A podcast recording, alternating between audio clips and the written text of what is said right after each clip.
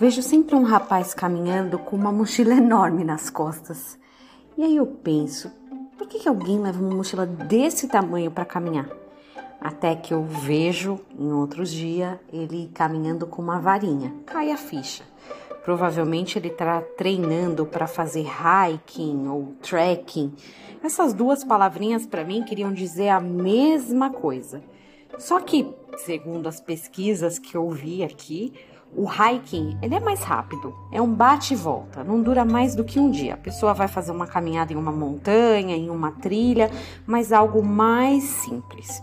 Já o trekking envolve dormir em algum lugar, né? Dormir no meio da natureza, é, para que realmente faça sentido essas, essas duas situações diferentes, né? Ou são naturezas diferentes, quase o mesmo exercício, mas com formatos diferentes.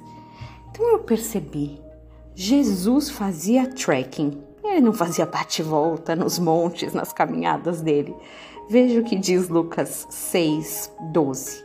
Naqueles dias, subiu ao monte a fim de orar e passou a noite orando a Deus. Quando amanheceu, Jesus chamou para si os doze discípulos. É, Claro que ele não foi lá para fazer exercício, mas para passar a noite orando.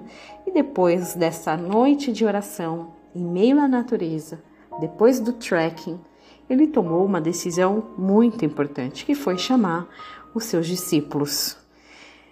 Eu penso que chega um momento que também Deus nos chama para fazer esse trekking exclusivo com Ele, sabe? Tem momentos que a gente tem decisões para tomar, coisas para fazer, é, enfim, vales ou, ou até questões importantes ou até questões pequenas que precisam ser resolvidas. Raramente a gente pensa em fazer um trekking, subir até o monte, falar com Deus e descer para tomar nossa decisão. Quem sabe é isso que a gente precisa fazer nesse dia. Tenha um dia abençoado, em nome de Jesus.